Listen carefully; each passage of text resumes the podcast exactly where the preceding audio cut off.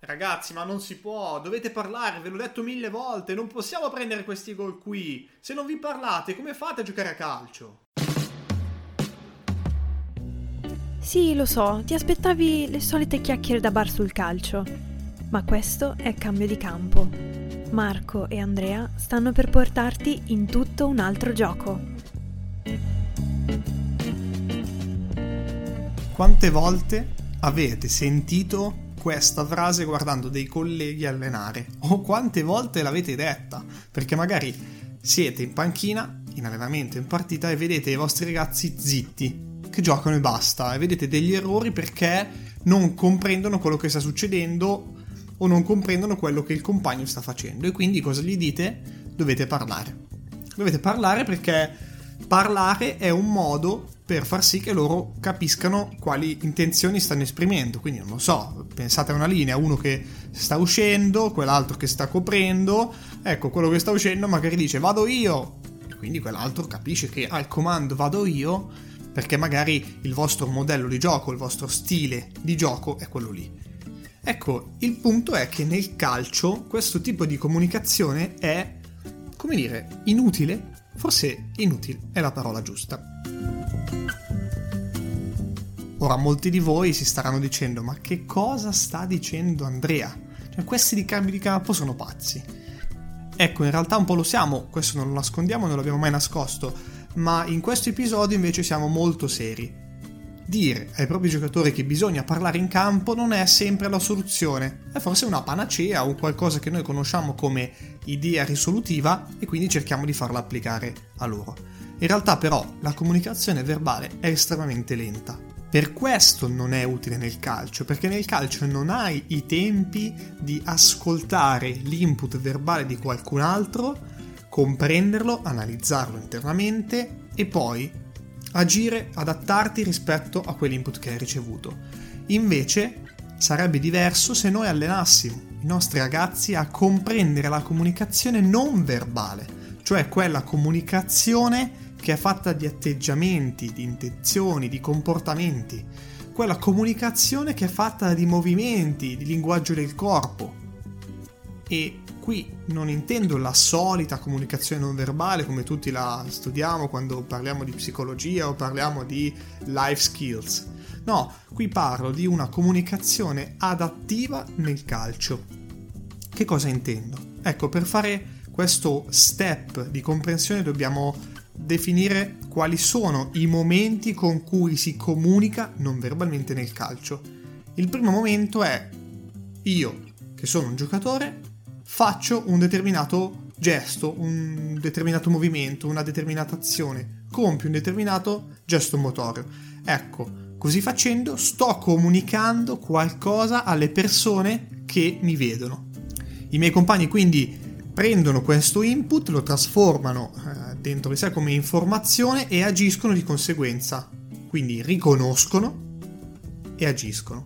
Quindi questi tre momenti sono il comportamento amico, chiamiamolo così, cioè il comportamento del compagno, il riconoscimento e l'adattamento.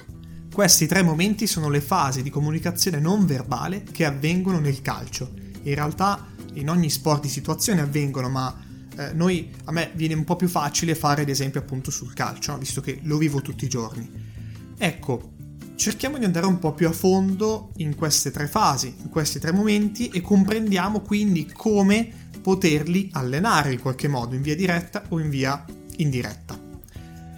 Prima fase, quella del comportamento amico.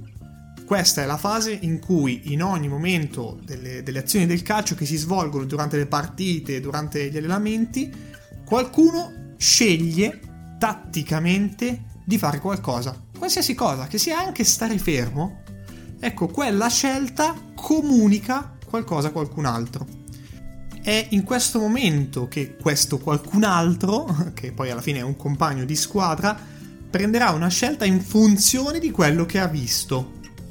Ok? Quindi nel momento in cui facciamo in modo che il primo comportamento, quello che abbiamo definito come comportamento amico, corrisponda con una comunicazione verbale, ad esempio esco, nel momento in cui magari esco dalla linea per andare a attaccare un uomo che è frontale verticalmente rispetto a me, ecco, quel momento inibisce il riconoscimento del compagno, perché il compagno si aspetterà che in ogni momento lui non debba guardare e comprendere cosa gli sta succedendo attorno, non debba comprendere visivamente quello che sta facendo il compagno, ma si aspetterà che il compagno gli dica per forza quella determinata parola chiave che quindi scatenerà in lui un'attivazione di un determinato comportamento. Ma questo è un problema, essenzialmente per tre motivi. Motivo 1. Non abitua il proprio giocatore a trovare un modo di prendere informazioni ed elaborare queste informazioni che possa essere ripetibile nel tempo. Questo perché se il proprio giocatore si abitua a sentire un comando vocale eh, sulla base del quale deve agire in un determinato modo, quando cambierà squadra o cambierà compagno, partner, ecco, dovrà riabituarsi a qualcos'altro. Se invece si abitua a vedere quello che sta succedendo intorno a lui e a comprendere le intenzioni dell'altro, lui avrà un modo, una modalità di agire, di riconoscere che invece potrà usare sempre e questo in qualche modo formerà la sua abilità di riconoscimento. 2. Il comando vocale e l'elaborazione del comando vocale è molto più lenta che il comando visivo, ci sono dei tempi in più. Ultimo motivo, ma non per importanza, è che è sempre meglio, è sempre preferibile lasciare il canale uditivo il più libero possibile.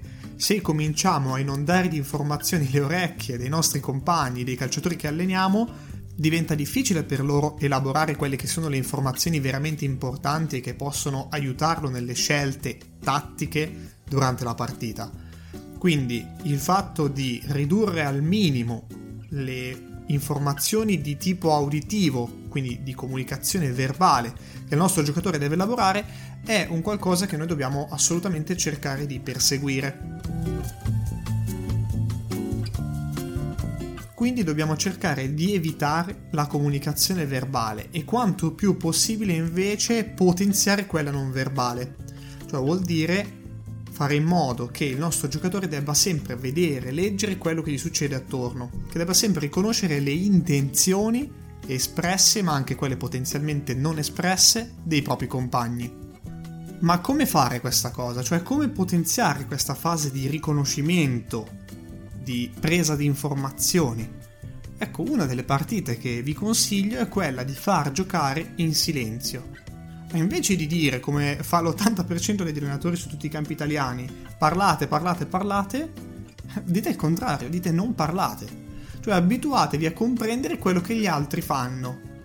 Però questo non basta, soprattutto se i giocatori non si conoscono. Cioè pensate a una squadra nuova, pensate a un allenatore anche nuovo, eh, in una squadra appena formata è molto difficile quali sono le intenzioni dei compagni, soprattutto agli inizi, perché non si sa il perché uno sta facendo un determinato movimento, non si sa perché si sta smarcando in quel momento, non si sa se vorrà andare in anticipo o non andare in anticipo e quindi io non saprò se coprire o non coprire rispetto alle eh, del mio compagno, quello che farà.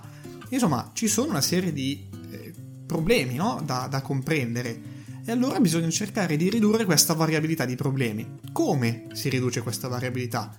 Ecco che qui ci vengono in aiuto quelli che noi abbiamo sempre chiamato principi di gioco, che per noi, detto in altre parole, sono idee di gioco, cioè sono delle idee condivise tra allenatore, squadra, eh, quindi compagni, in modo tale che tutti sappiano che più o meno in quella situazione si agisce in quel modo, che magari in quella situazione si agisce un po' più di reparto o un po' più eh, con riferimento sull'uomo o in quella situazione si va un po' più idealmente a ricercare di attaccare la linea piuttosto che a tirare fuori qualcuno degli avversari dalla linea, insomma dei comportamenti condivisi di qualsiasi natura essi siano che fanno interpretare i comportamenti che noi vediamo nei, propri, nei nostri compagni in modo tale da codificarli, da capire che se sta facendo quel movimento lo sta facendo perché abbiamo deciso di fare tutti così. Insomma, ridurre questo tipo di variabilità attraverso i principi. Tuttavia, questo modo di agire ha anche un problema. Ai più acuti sarà già sotto il dubbio. Se io abito i miei giocatori a riconoscere gli atteggiamenti dei propri compagni all'interno di determinate idee di gioco, nel momento in cui queste idee di gioco cambiano, cosa succederà? saranno in grado di riconoscere le intenzioni degli altri, eh, ricomprendendo di nuovo sono, eh, tutti quelli che sono gli atteggiamenti, i comportamenti, i movimenti, i gesti che i propri compagni faranno? Vi faccio un esempio. Se io abituo la mia squadra, mia tra virgolette, ma se io abituo i giocatori che alleno a, ad agire sempre di reparto, nel momento in cui questi giocatori si troveranno a dover andare in una squadra invece che agisce con riferimento forte sull'uomo. Loro riusciranno a comprendere quali sono gli atteggiamenti dei propri compagni dentro quel nuovo contesto, dentro quelle nuove idee di gioco? Ecco, qui secondo me nasce un grande problema. È il problema del allenare il giocatore a fare più cose, cioè a comportarsi secondo una grande variabilità di idee di gioco. Eh, non intendo tutte messe insieme a caso, ma nell'arco del tempo, secondo me, il giocatore deve una volta dif- imparare a stare in una difesa di reparto, una volta imparare a stare in una difesa invece che ha un riferimento sull'uomo, una volta invece stare in una difesa che fa qualcosa di un po' dell'uno un po' dell'altro, insomma, deve cominciare ad abituarsi a comprendere più eh, comportamenti nel gioco del calcio e quindi a stare anche con compagni diversi. Questa secondo me è formare il giocatore in maniera trasversale. Ricapitolando insomma quello che è l'allenare la fase di riconoscimento, l'idea quindi è cercare di condividere delle idee entro le quali si possono codificare e comprendere gli atteggiamenti dei propri compagni e ogni tanto invitare a tenere la bocca chiusa, no? O comunque, eh, detto in maniera un po' più elegante, cercare di invitare al vedere, al percepire, al comprendere quello che l'altro sta facendo, senza trovare delle vie diverse tipo la comunicazione eh, vocale. Se riusciamo a fare in modo che esista qualcuno che decide cosa fare, insomma ci sia un comportamento amico, e che qualcun altro riconosca le intenzioni di questo comportamento amico, eh, allora ogni altro componente che ne riconosce le intenzioni si adatterà. Si adatterà come? Rispondendo di nuovo a quei principi, a quelle idee che si sono precondivise.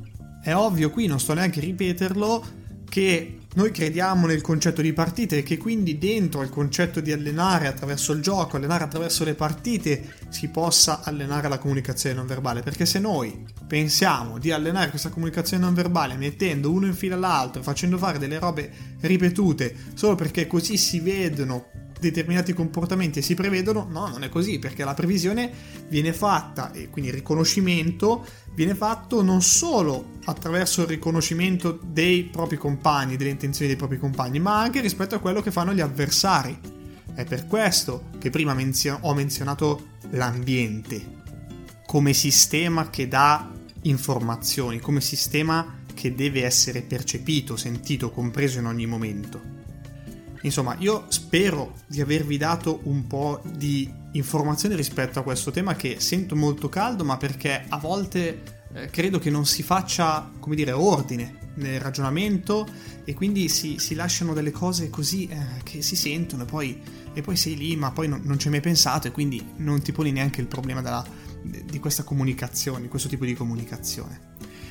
E voglio anche spendere due parole per quegli allenatori, per quelle persone come me, che magari si sentono un po', come dire, um, non contente di sentire le mie parole perché hanno l'idea che la comunicazione verbale sia importante. Io credo che comunque la comunicazione verbale sia importante, assolutamente, ma è importante quando non si vede.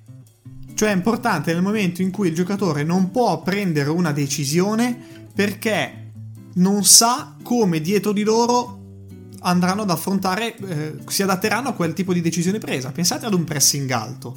Un attaccante tendenzialmente prima di farlo che cosa fa? Si guarda indietro e comincia a decidere se andare o non andare. In realtà magari potrebbe aspettarsi un comando vocale sull'andare e non andare, senza che si giri dietro per vedere se gli altri sono messi tutti bene. O viceversa, va e gli altri dietro si adattano. In questo caso diventa comunicazione di nuovo non verbale.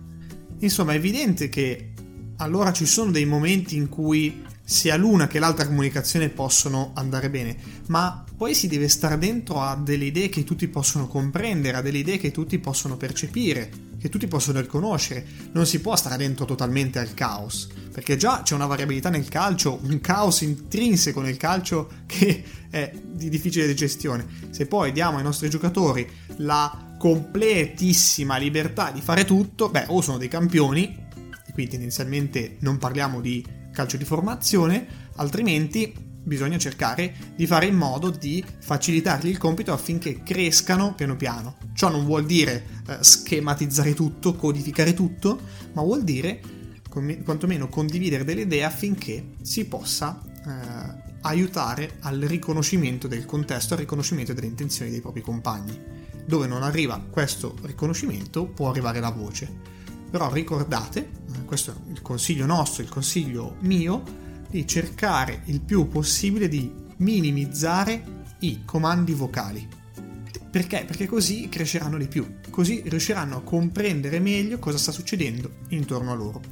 Gli state dando fondamentalmente il modo di percepire, analizzare e adattarsi rispetto ai problemi che il calcio fa nascere in ogni momento.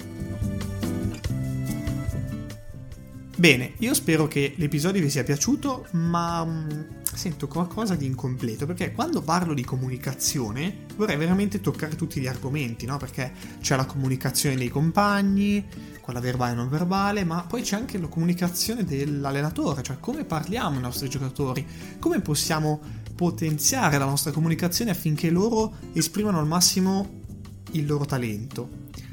Eh, di questo vi dico, francamente, un po' ne abbiamo parlato con Dimo, mm, con Dimitri Giudici, il nostro mental coach, ma, ma, ma, ma, ma, vi voglio eh, promettere che faremo un episodio da qui a brevissimo in cui parleremo di questi argomenti in maniera un po' più approfondita e, beh, vi faccio anche la promessa che svilupperemo un contenuto formativo su questi temi perché io credo possano essere estremamente importanti, soprattutto in momenti in cui come quello che stiamo vivendo oggi, diventa importantissimo anche il nuovo approccio che avremo con i nostri bambini, con i nostri ragazzi, perché evidentemente arriviamo da un momento di, di inattività, di, eh, di stranezza no? dal punto di vista del come si sta vivendo. Quindi credo che possa essere importante fare un paio di riflessioni su questo e ehm, possa essere importante capire bene come potenziare e migliorare al massimo la nostra comunicazione. Beh, con questa promessa, ora non mi resta che salutarvi. A giovedì prossimo. Se l'episodio ti è piaciuto, iscriviti al podcast per rimanere sempre aggiornato e condividi questo episodio con qualcuno che pensi possa essere interessato. Noi ci sentiamo al prossimo episodio.